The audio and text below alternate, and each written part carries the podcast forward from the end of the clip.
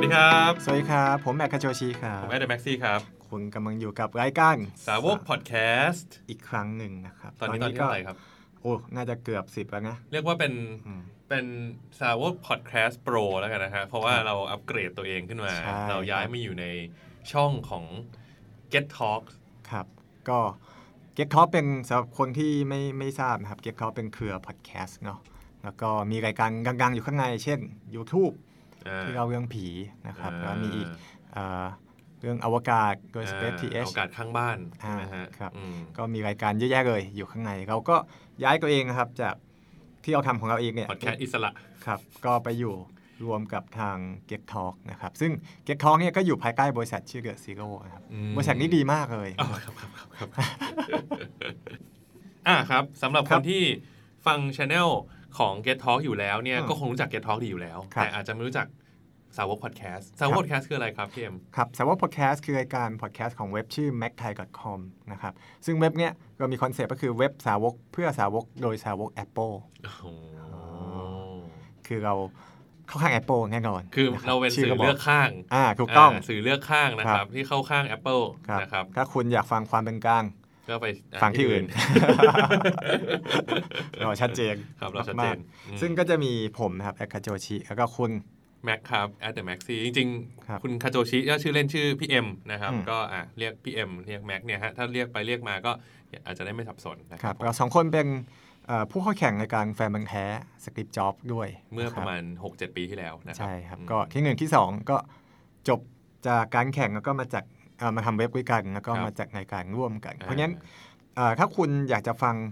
ความนึกหรือดีเทลหรือเรื่องเกี่ยวกับ Apple นะครับ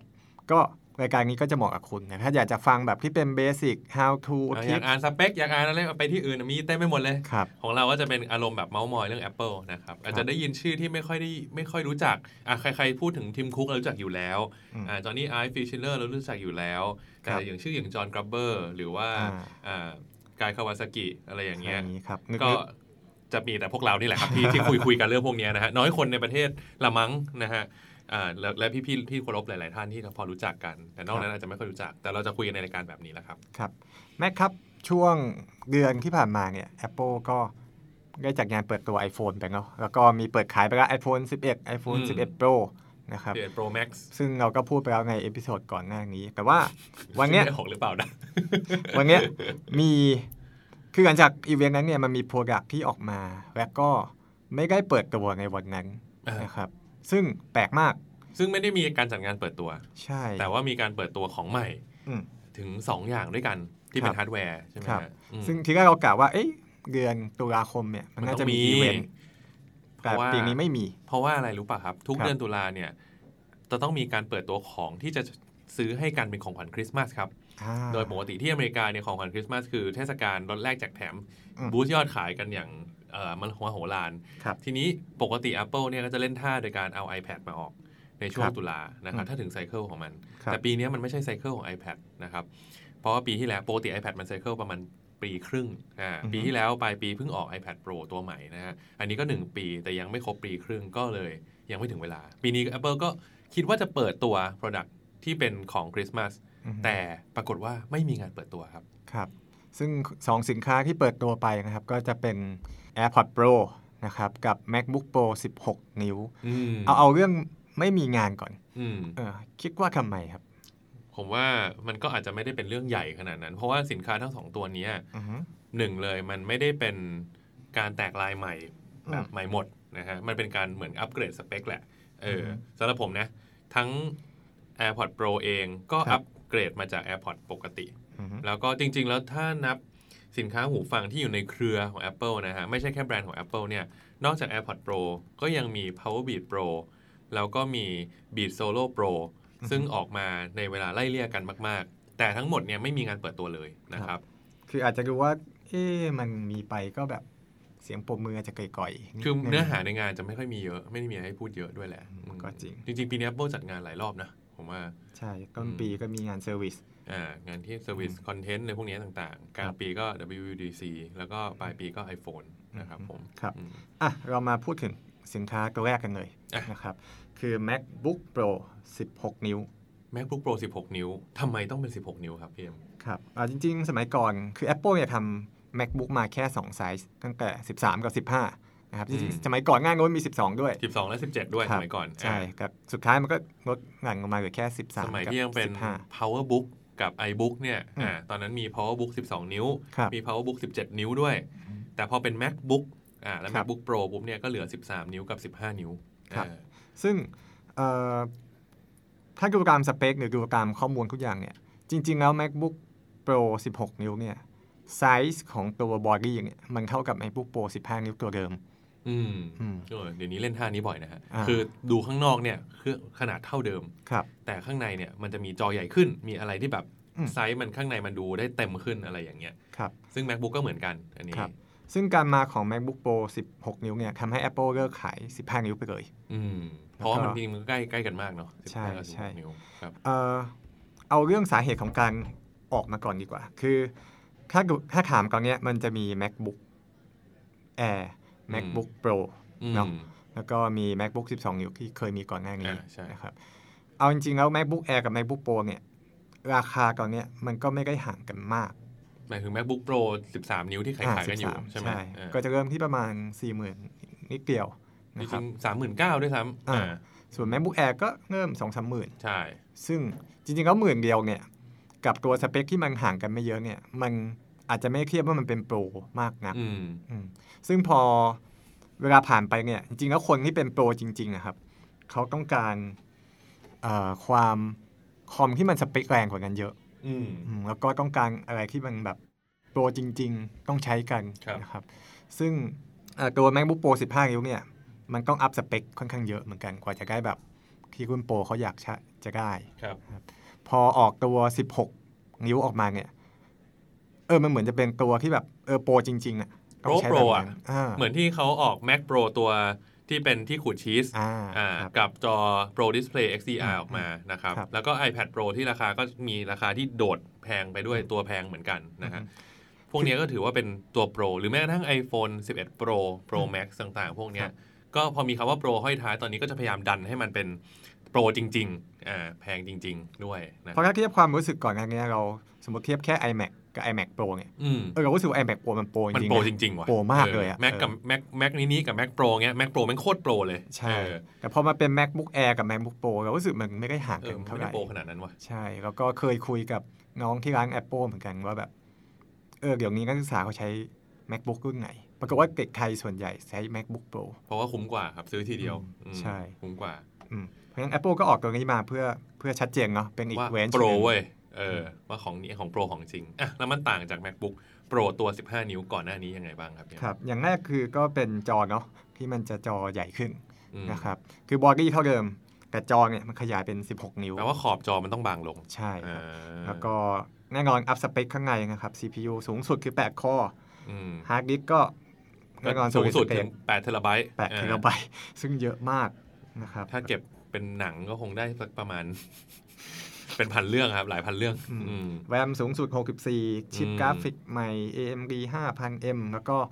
ลำโพงครับ 6ลำโพงอื้อหือพร้อมระบบ Dolby Atmos ใช่ไหมฮะ Atmos ด้วยเออครับเราก็ไม่รู้มาทำอะไรนะฮะเอ่อแต่สิ่งที่ถูกโฟกัสมากที่สุดเนี่ยกับไม่ใช่เรื่องสเปคหรืออะไรพวกนี้นั่นแต่คืออะไรครับเป็นเรื่องของคีย์บอร์ด อ้าวทำไมถึงมีการโฟกัสที่คีย์บอร์ดเยอะครับ ครับเอ่อ MacBook Pro 16 นิ้วเนี่ยมาจะพร้อมพร้อมกับคีย์บอร์ดใหม่ที่ Apple เรียกว่า Magic Keyboard ซึ่งชื่อเหมือนกับคีย์บอร์ดที่เป็นคีย์บอร์ดไร้สายแยกของ Apple เลย ใช่ครับอ่าแล้วก็มันมันดียังไงครับ พอทุกฝ่ายเอามาดูแล้วก็เอามาแงะเอามาแกะดูเนี่ย สรุปว่ามันก็คือคีย์บอร์ดเดิมที่เคยใช้อ๋อก่อนหน้านี้ ก่อนที่จะมาแบบเป็น butterfly คีย์บอร์ดต้องเล่าให้คุณเอ่อคุณผู้ฟังทราบนิดหนึ่งนะฮะว่าอืมคีย์บอร์ดของ MacBook Pro ปัจจุบันเนี้ยและ MacBook Air ปัจจุบันเนี้ยครับเราใช้ใต้ปุ่มทุกปุ่มของคีย์บอร์ดเนี่ยเราจะมี mechanic หรือกลไกที่อยู่ใต้ปุ่มเนี่ยเรียกว่า butterfly mechanism คือเป็นเหมือนปีกผีเสื้อนะครับครับซึ่งมันทำให้คีย์บอร์ดเนี่ยมันเตี้ยลงบางลงได้ และสามารถพิมพ์ได้คล่องมือมากขึ้นอืมแต่ว่าพอใช้ใช้ไปเนี่ย user เจอปัญหากันตรึมเลยฮะอืม เออ key ติดบ้างมีฝุ่นเข้าไปติดแล้วกดไม่ลงบ้างเอ่อทีเหนียวบ้างอะไรนู่นนี่นั่นปัญหาเยอะมหาศาลคนอืมเลย complain กันหนักมากครับ สรุป Apple ก็เลยกลับไปใช้ mechanism แบบเดิมที่เรียกว่า scissor หรือกรรไกรนะฮะ scissor mechanism เหมือนเดิมซึ่งก็ดูจะ happy กันนะฮะ ซึ่งนักวิจารณ์ส่วนใหญ่ก็บอกว่ามันดีกว่าเดิม มันดีกว่าเดิมคือกลับไปสู่ของเดิมและดีกว่าเดิมนะครับแต่ว่าจริง ๆ ของเดิมจริง ๆ Apple ก็มีการเพิ่ม mechanism ข้างในอีกนิดหน่อยนะครับ คือเขาบอกว่า Key Travel ของมันเนี่ย มันดูจะถ้าของเดิมเนี่ย มันมีความหนาสักหนึ่งร้อยของ butterfly จะประมาณสักห้าสิบอ่าอันนี้จะสัก อันนี้ก็ประมาณเจ็ดสิบกลางก็คือเป็น scissor mechanism ที่พัฒนาแล้ว ใช่ครับ แล้วก็ key เนี่ยมันคล่องมือมากแล้วก็พวกพวก pro เนี่ยโอ้แฮปปี้สุดๆสำคัญที่สุดเอ่อ ไอฟิกซ์บอกว่ารุ่นนี้สามารถแงะคีย์บอร์ดออกมาทำความสะอาดเองได้ครับ pro จริง ๆ ซึ่งผมว่าจุดเด่นเรื่องเรื่องนี้สำคัญมากเลย แล้วก็จุดที่คนสังเกตชัด ๆ อีกอย่างหนึ่งเลย คือมีปุ่มที่เมื่อก่อนเนี่ยมันไม่มีบน Touch Bar ฮะ เอ้ยมันมีอยู่บน Touch Bar แต่ไม่มีปุ่มแยก ตอนนี้เขาแยกปุ่มมาให้หนึ่งปุ่มพิเศษเลย นั่นก็คือปุ่ม escape หรือ esc ที่อยู่ปุ่มซ้ายบนสุดของคีย์บอร์ดครับ ครับ เพราะว่า เอาเข้าจริงๆพอไอ้ Touch Bar เนี่ย มันมีทั้งคนชอบและคนไม่ชอบ แต่ส่วนใหญ่ไม่ชอบ อืมอืมแล้ว key หนึ่งที่เราใช้บ่อยสุดก็คือคีย์ escape โดยเฉพาะ developer นักพัฒนาทั้งหลายจะใช้ escape เยอะ ซึ่งพอ cache bar เนี่ยบางทีเราต้องต้องแอบมองก่อน ว่ามันอยู่ตรงไหน เพราะมันเปลี่ยนไปเปลี่ยนมา มันไม่คล่องมือ ใช่ พอมีคีย์แยกออกมาเนี่ย อะ โอเค นี่คือสิ่งที่คนคอมเพลนไปก็ Apple ก็ฟัง อีกอันหนึ่งที่เปลี่ยนก็คือตัว arrow key คือปุ่มบนล่างซ้ายขวานะครับของเดิมเนี่ยถ้าคุณลองดู macbook ก่อนหน้านี้ครับปุ่มซ้ายขวาเนี่ยมันจะเป็นปุ่มไซส์เต็มไซส์เต็มไซส์ใหญ่ๆนะครับตอนนี้กลับมาเป็นบางๆครึ่งครึ่งปุ่มอ่าเหมือนรุ่น macbook air รุ่นก่อนๆ macbook pro รุ่นก่อนๆนะครับผมก็เพื่ออะไรครับ เพื่อให้เวลาลูบแล้วเรารู้ว่า arrow key อยู่ตรงไหน ใช่ไหมฮะ แล้วก็กดได้อย่างแม่นยำไม่ต้องหันไปมอง ใช่ เพราะงั้นจริง ๆ แล้วหลายคนบอกว่าจริง ๆ แล้ว macbook pro 16 นิ้วเนี่ยเป็น macbook pro ที่ทำเสร็จแล้ว อ๋อ หมายถึงรุ่นก่อนหน้านี้มันอาจจะยังไม่ค่อยเสร็จเท่าไหร่ รุ่นนี้คือเสร็จแล้วจริง ๆ นะฮะ คือเป็นรุ่นที่เรียกว่า Apple ฟังแล้วกัน ฟัง ฟัง ฟังคำวิจารณ์ ฟังทุกอย่างนะครับ แล้วก็เอามาทำให้มัน อะ คุณอยากได้อย่างเงี้ย อะ ฉันก็จัดมาให้ ครับ นะครับ แต่ก็มีอีกมุมหนึ่งที่นักวิจารณ์ต่างประเทศบอกว่ามันคือ macbook pro รุ่น หลังจากจอนี้ไอไปเพ ราะว่าบางอย่างเนี่ยมันดูเป็นแบบ ถ้าเป็นจอนี่ไอไม่มีทางเอากลับมาก็คือเช่นปุ่ม escape นี่มันติ่งออกมาปุ่มหนึ่งอย่างนี้ใช่ไหมเหมือนจะเป็นแบบคนที่ตัดสินใจอะไรไปแล้วอะก็จะใช้อันนั้นไปเรื่อยระดับหนึ่งนั่นก็นักวิจัยเขาก็พูดกันไปนะฮะเราไม่รู้ว่าข้างในเป็นยังไงแต่ว่าผมว่าตามใดที่ของขายได้ฟีเจอร์ก็ก็ตามนั้นแหละฮะก็เอาเอาเอากลับมาให้หมดฮะครับฟีเจอร์หนึ่งที่ไม่ได้พูดถึงมากนัก แต่ว่าก็มีหลายคนชอบก็คือเรื่องของลำโพง นะครับ กับใหม่มีบล็อกเกอร์ท่านหนึ่งเนี่ยเชิญ Phil Schiller มาพูดในรายการอ๋อเออเออเออแล้วก็อัดเป็นรายการพอดแคสต์ก็อัดไปเสียงก็แบบเหมือนที่พวกเราอัดอย่างนี้ครับ ที่เราใช้แบบไมค์อย่างดีอะไรอย่างดีสุดท้ายเขาเฉลยว่าเขาเฉลยว่าพอดแคสต์ทั้งหมดที่อัดเนี่ย ใช้ไมโครโฟนของ macbook pro ตัวใหม่ ไม่ได้มีการต่อไมค์แยกเลย ใช่แล้วเสียงแบบโอ้โห เสียงดีแบบผมฟังก็แบบ เฮ้ย ไม่รู้เลย จริงเหรออะไรแบบนั้น แล้วก็ เขาก็บอกว่าลำโพงนี่แบบ คือทั้ง The Verge ทั้ง c n e t ทั้งหลายเจ้าเนี่ยบอกว่าลำโพงนี่เป็นลำโพงที่ดีที่สุดที่เคยมีบนแล็ปท็อปแล็ปท็อปซึ่งมันไม่สามารถพิสูจน์ให้เราฟังได้ก่อนรีวิว เขาบอกให้ไปฟังเอง ก็ต้องไปฟังเองครับครับลองมาฟังเสียงจากคนที่เป็น pro pro จริง ๆ นะฮะ เท่าที่สำรวจมานะฮะ ผมก็ได้คุยกับคนที่อยู่ในวงการที่ต้องใช้เครื่องแรง ๆ นะฮะ อย่างเช่นสถาปนิกนะฮะ อันนี้ก็ได้คุย เขาบอกว่า เขาเฝ้ารอสิ่งนี้มานานมากเขาเฝ้ารอสิ่งนี้มานานมาก แล้วพอเขาเขาเห็นสเปคออกมาเทียบกับ macbook pro 15 นิ้วที่เขาใช้อยู่เนี่ยเขารู้สึกว่า เออสักทีว่ะ Apple แม่งทำสิ่งนี้สักที คือเขาอยากได้เครื่องที่มันแรงพอ ที่อัพอัพสเปคให้สุดเลยนะฮะ แล้วแรงพอ แล้วสามารถพกพาไปข้างนอก แล้วสามารถ render งานหนัก ๆ ได้ โดยที่ทำได้อย่างลื่นไหลนะครับ ซึ่ง macbook pro ตัวเนี้ย 16 นิ้วเนี่ย มันแรงพอ แล้วมันก็สามารถที่จะทำงานได้ลื่นไหลมาก คือจากจากสเปคนะฮะ แล้วสำคัญกว่านั้นคือ พอเทียบราคาจริง ๆ แล้วเฮ้ยมันไม่ได้แพงกว่าเดิมว่ะถ้าถ้าของเดิมแล้วอัพสเปคขนาดนี้เนี่ยราคาจะพุ่งไปไกลกว่านี้ ถ้าราคาไทยนะครับ อัพสเปคสุดๆของ macbook pro 16 นิ้วนะฮะสองแสนสองหมื่นบาทสองแสนสองหมื่นบาทเครื่องเขาบอกว่าถูกครับ ซึ่งหลายคนที่พอเห็นราคา MacBook Pro 16 นิ้วออกมาเนี่ย เฮ้ยบ่นแพงกันจังเออคือแต่ก่อนมันเริ่มประมาณแบบห้าหกหมื่นเออตัวนี้เริ่มเจ็ดหมื่นห้าพันเก้าร้อยบาท คือรุ่นถูกสุดอืมนะครับแล้วแบบคนแบบโหบนทั่วทางบายเลย แพงใครจะซื้อโหบ้าหรือเปล่าราคาขนาดนี้แต่คนที่ใช้จริงบอกว่า มันถูกมาก อืมเพราะพวกเนี้ยเวลาเขาซื้อคอม render อะไรเงี้ยครับครัเขาบสั่งประกอบคอมกัน3 4มสี่แสนฮะอ๋อออืมได้สเปคขนาดนี้ราคาเท่านี้พกพาได้จอสวยขนาดนี้ครับเขา happy มากอืมแต่ ยิ่งไปกว่านั้นครับเขาลองไปทำแบบเนี้ย customize ในเว็บไซต์ของอเมริกาดูครับอืมอืมอืมปรากฏว่าทำเสร็จปุ๊บออกมา 6,000 กว่าเหรียญครับ6,000 กว่าดอลลาร์เพราะคูณ 30 ไม่ถึง 30 แล้วด้วยตอนนี้ครับแสนแปดครับสเปคสุดๆ เท่ากันเลยนะฮะอัพสุดหมดทุกอย่างเหมือนกัน ราคาไทยสองแสนสองสองที่นู่นแสนแปดที่อเมริกาแสนแปดใช่ ต่างกัน40,000บาทโอ้โหได้ค่าเครื่องบินไปกลับ อาจจะได้แถมมอนิเตอร์จอซื้อจะซื้อจอดีๆสักตัวหนึ่งก็ยังได้อืมแล้วก็ MacBook Pro เป็นสินค้าที่ประกัน worldwide ประกันทั่วโลกเท่ากันอ๋อดังนั้นคุณจะไปซื้อจากตรงไหนของโลก ก็ครับเชิญตามสบายครับอือืมมอืมคือหลายคนฟังก็อาจจะแบบอืมไม่เข้าใจโลกของพวกโปรโปรนี้เลยอะไรงี้นะครับต้องนึกถึงคนที่เขาตัดต่อหนังนะฮะครับทำ 3D ทำสถาปนิก เป็นอือสฮึถาปนิกอะไรเงี้ย หรือต้องวิเคราะห์ข้อมูลมาขนาดใหญ่มากๆ มหาศาลอะไรเงี้ย ครับ อืม ก็เอ่อ ส่วนตัวผมได้ไปลองตัวคีย์บอร์ดนะครับอืมที่ Apple Icon สยามก็เอ่อ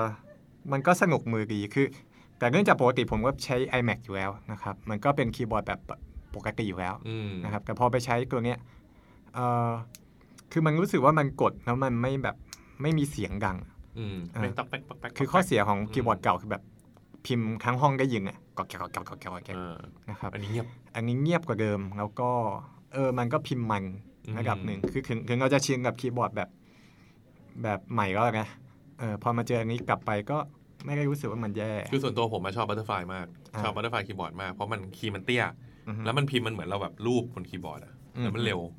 เออ แต่ครับพอพอกลับไปวันนั้นผมลองกลับไปใช้ macbook air ที่บ้านอือฮึโอ้โหทำไมคีย์มันสูงจังวะทั้งๆที่มันเตี้ยแล้วนะ ตอนนั้นมันก็เตี้ยมาก ๆ แล้วอะอือฮึแต่พอเจอบัตเตอร์ไฟเข้าไปปุ๊บ กลับไปใช้ของเดิมปุ๊บ โอ้โห ยากเลยอืมอันนี้ผมก็เลยหวันๆว่าเอ๊ะถ้ามันสูงขึ้นนิดนึงเนี่ยมันจะอืมมันจะไหวไหมนะอืมซึ่งถ้าดูจากผลตอบรับที่ออกมาคะแนนรีวิว หรืออะไรหลายอย่างเนี่ย เป็นไปได้ไหมครับ ที่ macbook หลังจากเนี้ยก็จะกลับไปรูปแบบผมว่าเป็นเดิไปมได้สูงมากมากมากมากมากมากก็คือเปลี่ยนคีย์บอร์ดหมดเลยใช่ อืมอั แล้วนมีแรกการคีย์บอร์ด refresh line ซึ่งเข้าใจว่าปีหน้าจะเป็นช่วงกลางปีที่จะ refresh ค line รับสเปคของ Mac ทั้งหมดเนี่ย ก็น่าจะเปลี่ยน อาจจะไม่เปลี่ยนดีไซน์นะ แต่เปลี่ยนคีย์บอร์ดอะไรเงี้ยครับอืมแล้วก็แยกปุ่ม escape ให้อะไรเงี้ย โอเค ก็นั่นคือ MacBook Pro ครับนะครับ ก็ไปจับจองได้ครับ ผมว่าก็เป็น product หนึ่งที่คะแนนรีวิวของทุกสำนักออกมาค่อนข้างโอเคอืมนะครับ แล้วก็ใครที่โป๊ะโปรก็ ลองใช้กันสัดูงเกตดู product ช่วงหลัง Apple อาจจะไม่ได้มีความหวือหวามาก แต่ว่าก็เป็น product ที่คนที่เป็นกลุ่มเป้าหมายเนี่ยเขาเฝ้ารอจริงครับๆนะครับผมครับแล้วราคาก็ไม่ได้แพงมากในสายตาพวกเขาอืมครับเรามาอีกตัวหนึ่งซึ่งอันนี้ก็คือฮาอยู่นะคือครับฮาในความหน้าตาอุบาทของมันคือสินค้ารายเนี้ยไม่รู้ทำไมออกมาครั้งแรกปุ๊บคนจะด่าเรื่องดีไซน์หมด อืมเออแต่พอใช้ไปสักพักก็จะเริ่มชินนั่นก็คือ AirPod นะครับซึ่งตัวที่ออกมาเนี่ยคือ AirPod Pro อืมครับใส่คำว่า Pro เข้าไป ที่มันโปรเพราะว่ามันมีฟีเจอร์ใหม่เพิ่มขึ้นอือฮึอีกหนึ่งอย่างครับ นอกจากที่เป็นหูฟังแบบ True Wireless แบบที่มีกล่องชาร์จไร้สายได้ครับแล้วก็สามารถซิงค์แบบมัลติซิงค์กับเครื่องที่เป็นเอ่อ Apple Environment ทั้งหมดได้แล้วเนี่ยอือฮึจะเป็น Mac เป็นเอ่อ iPhone iPad หรือ Apple Watch ได้หมดแล้วเนี่ยครับมันมีฟีเจอร์ใหม่ขึ้นมาอีกหนึ่งฟีเจอร์ก็คือครับการตัดเสียงรบกวนรอบข้างหรือ Active Noise Cancellation ครับอ่าซึ่งคืออะไรครับแม็ก มันคือโยนเลยคือการการที่เราใช้หูฟังปกติเนี่ย มันก็จะอ่าฮะอ่าหูฟังแบบ True Wireless เนี่ยมันก็ใส่ไปในหูนะฮะแล้วก็ไม่มีสายถูกไหมฮะครับทีนี้หูฟังถ้าลองใครมี AirPod อยู่แล้วเนี่ยฟังฟังอยู่ก็รู้สึกว่าเออเสียงมันก็โอเคแล้วนะครับแต่ว่ามันก็ยังสามารถมีเสียงรบกวนมาเล็ดลอดเข้ามาได้อืมนะครับหูฟังตัวนี้ก็เลยมีการปรับตัวเองครับหนึ่งอย่างที่ปรับก็คือปรับจากหูฟังแบบเอ่อเอียบัดธรรมดาเนี่ยเป็นอินเอียร์คือเป็นหูฟังที่เป็นจุกยาง พอฟังปุ๊บเนี่ยมันจะอุด ได้ดีขึ้นกว่าเดิมแน่ๆและอย่างหนึ่ง เสียงรบกวนจะน้อยลงละครับสองคือมันจะมีฟีเจอร์ที่ใช้การปล่อยคลื่นนะครับ เข้าไปหักล้างกับคลื่นเสียงที่อยู่โดยรอบตัวเรา ปล่อยคลื่นจากใช่ตัวหูฟัง คือปล่อยปล่อยคลื่นไม่ได้ปล่อยออกไปข้างนอกนะฮะอืมปล่อยมาในหูเราเนี่ยนะฮะครับแต่ให้คลื่นเนี้ยมันเป็นคลื่นที่หักล้างกับเสียงที่อยู่รอบตัวเราพอดีอ๋ออ่า มันก็จะทำให้เสียงรอบข้างเราเนี่ยวุบหายไปเลยครับ อ๋ออืม ซึ่งตัวเนี้ยเอาจริงๆผมก็เซอร์ไพรส์เหมือนกันนะตว่าอนที่ลองลองใช้ดูว่าแบบ เออมันก็แปลกดีอืมที่อยู่ดีมันก็ activate noise cancellation แล้ววึบอืมคือพออะอธิบายท่านผู้ฟังนะครับ ก็ถ้าเราเปิดตัว AirPods Pro เนาะแล้วก็เอาครับมาเสียบใส่หูปุ๊บเอ่อมันก็จะมีโหมดให้เลือกโหมดที่ไม่ใช้ noise cancellation อ่ากับหมดปกติอ่าหมดปกติ กับโหมดที่ใช้ พอทันทีที่เรากดเปิดใช้เนี่ย คือความรู้สึกตอนนั้นคือแบบมันเหมือนวุบไปเลยอะคือเสียงข้างนอกดูดอะที่ดูดคนวุบหายพูดไปเลยกันเสียงรถยนต์เสียงอะไรพวกเนี้ยเหมือนเงียบหมดเลยอะอืมแล้วแบบน้องที่คุยกันอยู่ข้างๆครับ ผมเห็นแค่แค่เขาขยับปากแบบแบบเออเหมือนกับขยับปากแต่เราไม่ได้ยินอะไรเลยนะครับ แล้วก็ผมไปลองใช้มาประมาณ3 4วันละแล้วก็ลองขึ้นรถไฟฟ้าผก็คือไม่ขึ้นรถไม่รู้ว่าเราลงลงสถานีไหนผมไม่ได้ยิน ใช่ขึ้นรถไฟฟ้าทุกวัน คืออย่างบน BTS เนี่ยมันจะมีเสียงอยู่2ระดับ คือเมื่อรถถึงอืม สถานีเนี่ยสถานีต่อไปอะสถานีสยามอืมนะครับ อันนี้จะเป็นเสียงระดับที่กลางสุดอืมแต่พอรถขยับไปปุ๊บสถานีต่อไปสนามกีฬาแห่งมันชาจะติเบาลง มันจะเบาลง อันเนี้ยไม่ได้ยิน อะไอไออันสถานีต่อไปเนี่ยผมไม่ได้ยิงเลยอืไม่ได้ยิงเลยนะครับ แต่พอถึงสถานีปุ๊บแล้วบอกว่านี่คือสถานีอะไรอะยังพอได้ยินอยู่เออนะครับ ซึ่งมันก็ดีในมันหลาก็ยดีแบบทีนี้ถามว่าฟีเจอร์แบบนี้อือฮึ มีมานานหรือยังในโลกของหูฟังครับก็ต้องตอบว่ามีมาแล้วมีมาแล้วครับ โดยที่เจ้าที่เขาเป็นเจ้าตลาดเรื่องนี้เลยก็คือ Sony นะครับ แล้วเขาทำกับ Active Noise Cancellation เนี่ยครับมาในหูฟังหลายรุ่นมาก ๆ ของเขานะครับ โดยที่รุ่นที่เป็นรุ่นก่อนหน้านี้แล้วก็โด่งดังมาแล้วตั้งแต่ปีก่อนๆเนี่ยคือหูฟังที่เป็น on ear ที่เป็นแบบครอบเฮดโฟนเลยฮะครอบหูนะฮะ ผมจำชื่อรุ่นไม่ได้แล้วแต่เป็นตัวท็อปของเขาอะอืมอันนั้นผมลองแล้วแบบ เออ แม่งมหัศจรรย์มากจริงๆอืมแล้วพอ Sony ออกตัวที่เป็น True Wireless มาปีนี้นะครับ ก็ได้ลองเหมือนกันครับแล้วก็รู้สึกว่าเออมันก็ดีนะ แต่พอมันเป็น True Wireless ไม่ได้ครอบหูลงไปทั้งหูเนี่ย มันก็การหักล้างเสียงรบกวนก็น้อยลง ก็ประสิทธิภาพก็สู้แบบครอบหูไม่ได้อืมพอเป็น AirPods Pro ปุ๊บเนี่ยผมก็ลองผมรู้สึกว่ามันก็ไม่ได้แพ้ Sony อืมใช้คำนี้ดีกว่าอืมคือมันอาจจะไม่ได้แบบเก่งกว่าขนาดนั้น แต่ก็คือครับไม่ได้แพ้นะครับอืมก็ ส่วนของดีไซน์ที่เปลี่ยนไปก็คือตัวก้านนะครับที่โผล่ออกมาเนี่ยมันก็สั้นลงนะครับ แล้วก็เอ่อการคอนโทรลเนี่ยก่อนหน้านี้คือถ้าถ้าคุณใช้ AirPods นะครับก็คือเอานิ้วแตะอืมแตะๆที่ขอบขอบๆนะครับตอนนี้ใช้เป็นการบีบบีบที่ตัวก้านแทนอ๋อมันจะมีที่จับแล้วแบบรู้สึกแบนๆนิดนึงตรงกลางใช่ไหมอ่าแล้วก็บีบใช่ได้เลยครับเอ่อมีทั้งคนที่ชอบไปไม่ชอบ อืมคือคนคนที่ชอบก็รู้สึกว่าถ้าใช้ AirPods เดิมเนี่ย คือแตะไอ้เนี่ยไอ้แตะข้างๆเนี่ยอืมมันไม่ค่อยเสถียรอืมมันแต่โดนบ้างไม่โดนบ้างใช่ไอ้บีบเนี่ยชัวร์ไอ้บีบยังไงก็โดนเนี่ยมันมันใช้แรงจริงอ่าแล้วมันก็แบบเออรู้สึกได้เลยว่ามันใช้แรงจริงนะครับ แต่มันก็มีคนที่ไม่ชอบ เพราะว่าเอ่อการบีบเนี่ย บางครั้งมันก็บีบไม่ได้เหมือนกัน บีบได้โดนบ้างไม่โดนบ้าง มันก็ยังมีมีมีแกลบของมันอการยู่ก็สั้นสั่นใช่ แล้วเอามือขึ้นมาบีบเนี่ย มันก็แบบอืม ไม่ค่อยสะดวกเหมือนกันอ่ารู้สึกว่าเป็นการคอนโทรลที่ประหลาดชอบกลนะฮะครับ แต่ครั้งนี้ทั้งนั้นเนี่ย ราคาก็แพงขึ้นมาด้วยอ่ของ AirPods AirPods 2ตอนนั้นราคา 6,000 เท่าไหร่นะฮะ AirPods 2 6,900มั้งฮะของคุณคุณอ่าตอนนี้อยู่ที่ 7,490 บาท 7,490 บาทครับอ่าถ้าเป็น AirPods Pro ครับ ตอนนี้อยู่ที่ 9,490 บาท ก็คือ 2,000 บาท 9,490 บาทอืมอืมก็สูงขึ้น 2,000 บาท 2,000 บาทนะครับ แล้วก็ก็เรียกว่าจ่ายมือหนึ่งทอน500นะครับใช่แล้วก็คุณจะเอา AirPods รุ่นแรกนะครับ ที่เป็นชาร์จไร้สายไม่ได้ครับเออก็อยู่ที่ 5,990 บาทอืมครับอะ AirPods นะครับ สินค้าตัวนี้ประกัน worldwide นะครับ แนะนำว่าถ้าซื้อก็ลองดูต่างประเทศก็ดีนะฮะ เพราะราคาจะถูกกว่านี้พอสมควรเลยครับเมื่อกี้เรายังไม่ได้พูดถึง เจาะลึกลงไปในโหมดนิดนึงครับพี่เอ็มอือฮึคือโหมด noise cancellation เนี่ยจริง ๆ แล้วเป็นโหมดที่เรียกว่าช่วยให้เราตัดเสียงรบกวนได้ครับแล้วก็มีโหมดที่ใส่หูฟังปกติ เหมือนใส่ AirPods ธรรมดาอือฮึและอีกโหมดหนึ่งเนี่ยมันมีโหมดที่เรียกว่าโหมด transparent นะฮะครับซึ่งโหมดนี้เนี่ยมันคือโหมดที่เราจะเออ AirPods เนี่ยจะปล่อยให้เหมือนมีไมโครโฟนข้างนอกอะครับแล้วรับเสียงรบกวนจากข้างนอกเนี่ยมาให้เราได้ยินได้ด้วย อ๋อ หมายถึงเหมือนขยายเสียงข้าง คืนออกคือมาใช่ใช่เพราะว่าเวลาใส่หูฟังอินเอียร์เนี่ยครับมันก็ครัจะบอุดเสียงรบกวนในระดับหนึ่งอ่าเราก็จะฟังหูฟังเหมือนไม่ไม่ปกติละครับแต่ว่าพอเป็น transparent เขาก็จะทำให้เราพยายามได้ยินเสียงข้างนอกเนี่ยเหมือนเราไม่ได้ใส่หูฟังครับผมอืมเหมือนไม่มีหูฟังอยู่อะ transparent ไปเลยโอเคก็มีทั้งโหมดที่อ่าไม่เอาเสียงข้างนอกอ่าเอาเสียงข้างนอกเข้ามาเยอะอ่าๆแล้วก็โหมดปกติไม่โหมดได้ปกติที่ไม่ได้ใช้ทำอะไรความสามารถของมัน ซึ่งไม่รู้จะซื้อมาทำไมครับถ้าไม่ได้ใช้นะฮะก็ไปซื้อ AirPods Pro ธรรมดาก็ได้เอ้ย AirPods ธรรมดาก็ได้นะครับครับเอ่อ แต่ครั้งนี้ครั้งนั้นเนี่ย มันก็ขายดีครับอืมก็ไม่น่าเชื่อเหมือนกัน ก็ก็ Apple ออกของราคาไม่ถึงหมื่นมายังไงก็ขายดีครับถามผมนะอืมแล้วก็กลายเป็นหนึ่งในเอ่อ wish list คือของขวัญที่คนอยากซื้อมากที่สุดในคริสต์มาสปีนี้ไปแล้วอ่านะครับ AirPods Pro ผมเดาว่านะ AirPods ครับ Pro เนี่ยเป็นสินค้ากำไรสูงอืมเออคือทุกปีจะขาย iPad ครับอ่าแต่ iPad เนี่ยของราคาสูงก็จริง แต่กำไรไม่รู้สูงขนาดไหน แต่ว่า AirPods Pro เนี่ย มันครับราคาไม่แพงมาก ซื้อง่ายขายคล่องอืมแล้วก็ต้นทุนการผลิตไม่น่าจะสูง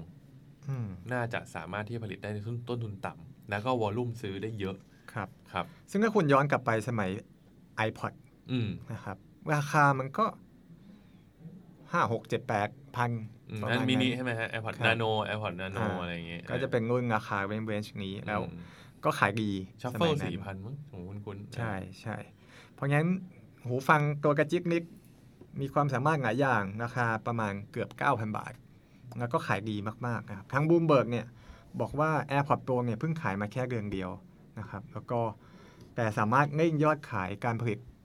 จนถึงสิ้นปีเนี่ยได้ถึง 60 ล้านตัวอืมในสิ้นปีนี้นะครับ เพราะงั้นเอ่อเนี่ยก็เป็นสินค้ากลุ่มหนึ่งที่ทำให้ผลประกอบการของ Apple เนี่ยปีนี้ออกมาดีมาก ๆ เลย ก็คือเป็นโหมดเอ่อสินค้ารอบตัวนะครับ ทั้งเอ่อ Apple Watch หรือว่า AirPods นะครับ ก็เป็นกลุ่มสินค้าที่แบบเออสมัยก่อนเรารู้สึกว่ามันไม่มีทางมาสู้พวก iPhone หรือสู้พวก iPad หรือ Mac ได้เลยอืมนะครับสมัยนี้มันกลับกลายเป็นสินค้าที่ เออเพิ่มยอดขายอื่น ๆ ให้กับ Apple ได้อีกนะค จริรังบผมว่าการที่ AirPods คนซื้อเยอะเนี่ย ก็เพราะว่า iPhone ปีนี้ขายดีด้วยเหมือนกันนะอ่าเออ iPhone 11ขายดีมากๆถูกไหมที่มากพี่เอ็มใช่เออรุ่นที่ขายดีสุดคือตัวไหนครับเอ่อ iPhone 11ตัวเล็กสุดอ่านะครับแล้วก็สีเขียวเป็นสียอดฮิตอืมของปีนี้นะครับเอิ่มซึ่งผมว่าปีเนี้ยถ้าดูภาพรวมเราเราเห็นหมดแล้วเนาะ product เขาน่าจะไม่มีฮาร์ดแวร์ใหม่ละนะครับจนไม่น่าสิ้นนะครับปีในปีนี้ไม่น่าอืมไม่น่าซึ่งถ้าดู product ที่ Apple ออกมา เอาจริงๆ ไม่ได้มีตัวไหนที่แบบ breakthrough แบบโห innovation สุดๆ แบบใหม่มากๆ น่าจะมีแค่ Mac Pro ตัวเดียวที่ดีไซน์ใหม่หมด Mac Pro ตัวที่เป็นที่ขูดชีสอะอ่าที่มันแพงนะครับ ส่วนนอกนั้นเนี่ย มันเป็นเหมือนกับ minor upgrade อืมระดับหนึ่งทั้ง iPhone 11 iPhone 11 Pro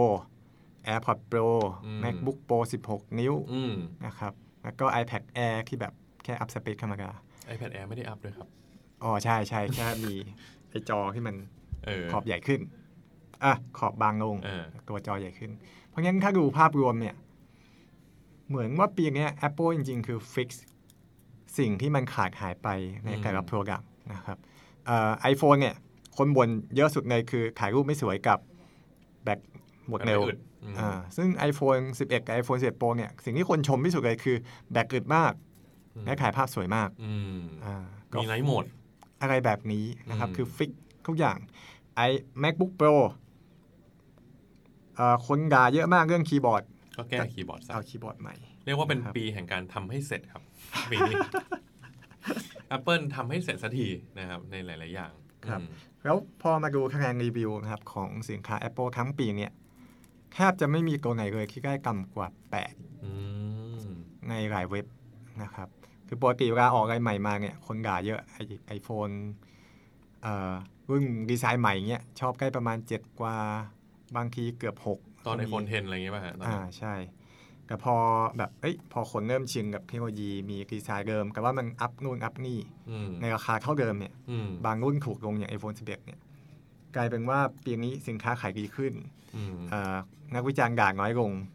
แล้วก็ดูเหมือนจะเป็น Product Line ที่แข็งแรงมากขึ้นของ Apple ผมเดาว่านะ ปีเนี้ย ราคาคือสิ่งสำคัญอืมแล้วก็ iPhone คือสินค้าที่เป็นสินค้าเบอร์หนึ่งของเขา แล้วเขาครับปรับราคาจนคนสามารถซื้อได้ง่ายขึ้นอือฮึแล้วมันเป็นปีที่คนไม่ได้เปลี่ยน iPhone มาหลายปีแล้วเนอะมันก็แห่กันซื้อครับ คราวนี้อืมก็แบบถล่มทลายขนาดประเทศที่แถวๆนี้ที่เขาบอกว่าเศรษฐกิจไม่ค่อยดีเนี่ยเศรษฐกิจไม่ดีเศรษฐกิจไม่ดี iPhone ใหม่กันเต็มไปหมดเลยครับ อืมนะฮะของหมดสองสัปดาห์ ใช่อ่าแล้วก็ค่ายโปรกับค่ายมือถือก็แรงมากนะครับ ที่ผมใช้ผมผมใช้เอ่อ ค่ายมือถือค่ายหนึ่งนะครับที่ใช้ใช้โปรปัจจุบันไปเรื่อยๆเนี่ยครับแล้วก็ได้สิทธิ์ซื้อผมได้ลด 7,000 บาทอืมจากราคาเต็มของเขาครับแล้วไม่ต้องไม่ต้องสมัครโปรใหม่ไม่ต้องย้ายค่ายไม่ต้องเติมซิมเปิดซิมใหม่เลยเลย ได้ลดเลยทันทีนะคอืรับมก็ดีมาก ครับ เพราะงั้นใครที่รอสินค้าแบบดีไซน์ใหม่ออกแบบใหม่อะไรแบบนี้ อาจจะต้องรอปีหน้าอืมนะครับ แล้วก็เช่นผมเป็นต้น แต่ผมว่าคนที่ซื้อสินค้าปีนี้ก็คุ้มนะอืมอืม เพราะ